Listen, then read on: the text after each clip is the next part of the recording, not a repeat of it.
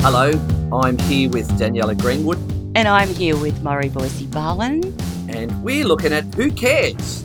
I, I care. Do you care? I sure do. And I think maybe too. our friends Riley and Jake might care. In fact, I was quite curious as to your take on the whole idea. Where should we start with this one, um, Daniela? I don't know. I'm going to turn this around. What's your take? What do you What did you take away from? I mean, both were different but kind of similar. What What is your gut feeling, Mo? I I had to listen twice. So we, we're talking about the um, the Silver Nest, the home sharing, Mhm. and it was uh, Jake's upside home. Home. hmm Um, uh, yeah, I, at first I was I was curious. I was like, oh, where where's this going? It sounds like a business deal uh, initially. Um, so I had a second listen because uh, at first I have to say I was a little bit skeptical. But when I re-listened and listened to some of the, the, the words that both the guys said, I was really quite interested and taken. And I I was really, really, really taken by the concept, of course, of keeping the efforts to keep our elders living in the community and making decisions and making financial decisions that could very well help them. So that's what I, I thought. And I, I really, um, there was something I wrote down which I'm just madly looking for. Yeah. And it was we've been delivering care as a reactionary product. We're moving older people away from community and the communities they know and love. And this will increase the rate of decline. That's great. Jake said that, but I know that there were similar themes there. That's you know what I um I didn't pick up on that, but that is such a great point. We'll be delivering delivering care as a reactionary, and you know what, Maury, that just speaks to bad policy making, in terms of it's like older people getting older and experiencing the world differently. Um, is there going to be a big surprise that we couldn't foresee in in, in our policy making? Do you know what I mean? It's like, what? Yeah, I love that reactionary thing. I think it is generated through business ideas. Um, and why should, at, at any age in our life, we one group of society be removed from the market? I mean, what's what does that mean? I think um, I think it's fantastic that these younger people are experiencing firsthand what happens to their parents or grandparents, and they're just going, "What? This is what we do to people?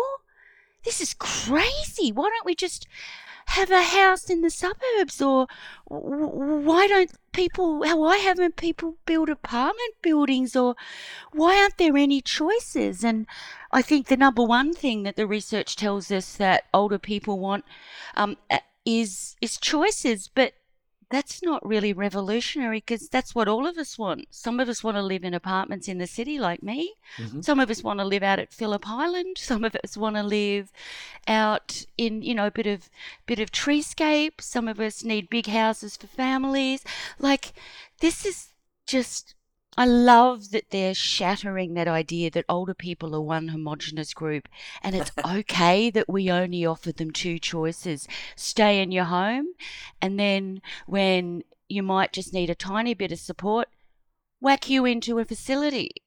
It's so fantastic that there's uh, this kind of energy coming from these kind of people who are trying to be creative about all creating lots and lots of different possibilities for a um, a group of the population. This is what I thought because initially I was like, oh, I don't know how I feel about this. So I had to dive into it. And if we look at Silver Nest, for example, so let's take, you know, Silver Nest uh, first up. Share Ryan houses. The share houses. So Yeah. So, you know, that is like a Pandora's box because I've had and been in a number of share houses. I'm sure we have. And I, We all have. that I was thinking about how that was fraught with peril in many directions. Like, how easy is it to get somebody that is compatible to you and, and how set are you in your ways? I know, you know, when I was, I was sort of in my forties and single and I had lots of people moving in with me because I had the, you know, I, I had the, uh, what do you call it? The bond. I Yeah. uh, um, the lease, and and I had lots Yeah. of people moving in, and I didn't want to live with blokes because blokes are terrible. They're really messy, um, generally speaking. But I think that's what I thought. Yeah. And so I had um, some some women uh, that came in and lived, and I was trying not to live with other actors because I didn't want, you know, I preferred to live with people with different uh, disciplines. So it became interesting. Yeah, actors are pains in the Just neck. horrible to live with. And they're home all day. and they're home all day and they're depressed because they're not getting any gigs. So I opened up the doors and, you know, there were some great people, but I realized how set in my ways I was. Yeah. Um, that's what I learned. I saw myself, you know, going, "Oh my god, you need to rinse that out." And I was looking and thinking, like, I love the idea. I think it's terrific. Um, you know, mixing the uh, having multi generational home, you know, intergenerational homes, and the opportunity for people to rent their house out and to to stay in their home where they may not be able to afford it. And I was thinking, you know, like, how do you? Are there any disputes? That's what I wanted to hear about. Like, how do they resolve? You know, disputes because you do have a lot. Well, how did you resolve yours? I kicked them out. Yeah, well, I'm sure that would happen in this space. I, it, it it wouldn't be um, Any any, different? any any different. Yeah. So yeah, so that's what I got to thinking, and I thought, well, that's really exciting because you know it really, it really puts you know um, potentially cats amongst the pigeons or pigeons in amongst the pigeons where they they can all be harmonious. And I just thought this is such a good idea. I was, I really realised my own bias, to be honest, when I listened to it. You know, and it really, and and you know, I thought about the conversation with you today and thought, you know, like I really, I, I opened my mind. So that's a great thing that I've learned from talking talking with you.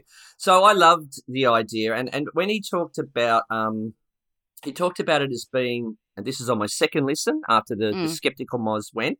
He talked about home share rather than room rent, and and Yeah, and, and the whole idea of like the whole notion of well, let's decide whether your room is is let out furnished or do you want the person to come in and have their own personality. And I just thought this is such. More importantly, I think in many ways, and I don't know what you you might want to interrogate this one. M- more importantly for me than having um, our older Australians or older people in their homes and maintaining their fi- financial security, I really like the idea. I was really drawn to the idea of having younger people that probably don't have older people in their lives anymore being reacquainted with older age and, and just having someone um, older to be living with and to share Mm. life with. So I, I really love that. yeah, I um I think home sharing's around now, and and I think there's something in Australia called home share. Yeah. um because at uni I've sort of helped some people find places to live this year and stuff and um and directed them toward that and it's fantastic. But it's almost like um the difference between a dating site that's casual or a dating site that says no if you actually want to come and like live here for as long as possible that'd be fantastic. So longer lease versus you're only a student you'll be there a year. I think those kind of differences are great you know sort of saying that but the most thing I loved from Riley was his really um, highlighting the language issues and the reframing aging as and he's thinking it through business eyes. Like this you know there's so many things that could have been created for um, people as they age throughout the life course that haven't been because th- this has just been an invisible population but the but younger people and people even with business sense are starting to sense that injustice and and absolute insanity and thinking great. Well why doesn't this exist? You know and i love that he called out aging in place because believe it or not since the day we're born every one of us is in the process of aging Mm. it's like saying to the university student, you know, who wants to leave their mums and dads sort of home, are you going to age in place or are you going to kind of try something new? I'm going to age in a place. I don't know where that is. I really loved his calling out language and his understanding that we have to reframe aging because it's just bonkers what we're how we're currently framing it, and it just completely limits possibilities for even this kind of thinking. Like, great, let's create more choices because every one of us, because we all want choices. That's not because it's good for older people or. What about Jake? So Jake talked more about the apartment thing, but again, from personal experience of his grandmother who needed a tiny bit of support, or maybe even didn't wasn't enjoying so much being on her own in her own house, and then he was like, you know. Why don't we do the Golden Girls thing, or why don't? And then he was like looking at apartments and stuff. What did you think about about his kind of take on things? Yeah, so so you know, I, I initially similar similar sort of first reaction, and diving a little bit deeper in, and that quote I read that he he said, and I, I love that he said we're building this for ourselves. You know, like thinking and putting ourselves. I, I liked his his kind of mindset where he was thinking about what would he want when he as he aged, and I think that's really important, and I think that that's something that we we need to do as a society. To, it's just logical. It, it makes sense. Um, it's the one thing we've all got in common, isn't yeah, it? Yeah, well, it's just crazy. This us and them stuff. And and this this idea, I think I think a mate of mine, Nicole Smith, said, you know, we're we're all elders in the making, and I've always that really sticks with me all the time, and particularly this came up for me, and um, you know, like the what if we're in that situation. So I like I like the idea. I, I was I was really intently listening to you know some of his strategies, and um, he talked about you know like if someone say starts forgetting their keys or if someone was to leave ovens on or stoves on there was a sense that people would look out and would notice that. And we do know that as people do get older and i'm just thinking of someone just up the road here right now that as things change and nobody sometimes people don't notice these things so that sense of mm. community look out and looking out for each other yeah i like that you know too. was really good and it would be reciprocal it would go the other way you know, because I think one thing that we we do uh, is that we're also perceptive about how others feel. So I'm sure that that it would be looking out for everyone in the community and the kids um, running around. Yeah. Absolutely. I, that fragmented kind of whole world we've got now, I think uh, it always works better in when people live closer together and they're more engaged in each other's lives and, and more invested, and there's more of a commitment and we start to have obligations to the people in our lives, don't we, on many levels? And I think that's really fantastic and something that just the way we've designed our society, we, we've we've definitely lost. I mean, I I left the saucepan on was it not yesterday, but the day before, and almost burnt the bottom out of it. And yet, when my mother in law did that, everyone had a big family meeting about should she be in aged care. So, um, Daniela, we need to have an intervention on you. That's, well, well, this is the type of thing. But yeah, there's different times in our lives, especially when we've got a lot of things on, when when different things happen and we get more forgetful. Um, but that that's the policy making piece. It isn't a surprise that that happens. What do you say? He said we've been age segregating. Oh yeah, you know, and so you know, like when we do that, we lose sight and we don't invest in others. You know, and and and, and I think that it, it's not just age segregating. I was talking to a new neighbour up the road. You know, in our homes we have these driveways, like where I live anyway. You know, and I'm I'm in a, a nice area, so I accept that not everyone lives like this. But even in a apartment blocks. We have a driveway that goes into, like we don't, but everyone has a driveway that goes into the garage. And if you have a garage with the stairs that go straight into the house, you never need to see the neighbours. Do you know what I mean? And if you yeah, have an apartment sure. block, you can drive in and you might you might mix on the stairs. But it, it seems that, that as a society, we really have started to segregate everyone. I agree, and it's a it's a terrible thing if we think about how our communities functioned so we now that we have a dog, we have a puppy, and so and and I know that you're excited by that. I can see I it. Am. But the the thing was is that we went out, we go walking, we bump into Ian down the road. He's got a chocolate Labrador. You know, the lady oh. up the road's got this little ah. squeaky little ball of fluff. I don't know what it is. And you start to talk, and and through that, as we're walking down the street, we didn't see Ian. And so we messaged because our street has a WhatsApp ah. group that we created because of COVID and we found out that Ian had COVID. And so, you know, we were able then to alert to each other because we be, I've become more aware of the community through that. And I think that's a great Oh, Moz, that's I'm so glad you shared that story. That's magical. I really am. Thank you. That's like I think that's exactly what he's talking about. Um, especially Jake. I think you've nailed it there. You're right. People they have got commitments to one another and they notice. There was one other thing that he did mention that I just wanted to talk about, which I really liked. And he talked about um, the lack of flexibility in some of the options that people oh, have. Yeah. Um, where, you know, like there was a guy, I remember a long, long time ago, a guy just wanted to go and have a coffee at this coffee shop that he really liked and sit and read the paper. Yep. But there was no one to take him and he just wanted to do it once a month. Yeah. You know, that kind of thing. And he didn't have yeah. a lot of money, but there was no options for him to do that. Yeah. There was, you know, he had to have a certain amount of hours booked. So he talked about um, the early days realizing that people needed to go grocery shopping or just some transport. Yeah.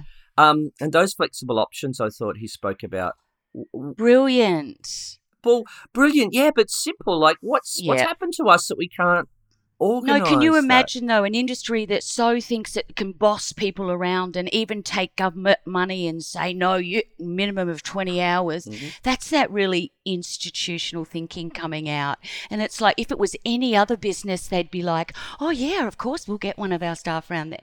Like, it's just crazy that that's even slipped into home care. But thankfully, other people are coming in and saying that's not even good business or social thinking. Like you you don't get to do that to older people anymore or to anyone. Customer dumb. customer service. You know what happened Yeah. to that model of business. So I I really liked all the things he talked about, and and it was a real eye opener for me because initially I was- went into my skeptical mode, and I was like, oh, what's this is a business, and I mean, of course it's a business, i- i- you know, of course it is. But when I started to dig deeper into what each you know, Riley and Jake said, I just reflected back on it and went, wow. And it's so, it was a good episode for me in that way because Mhm. it really opened, it showed my bias, you know. Well, for me, I just liked it on face value, as I would for any product for anyone of any other age. Yeah, cool.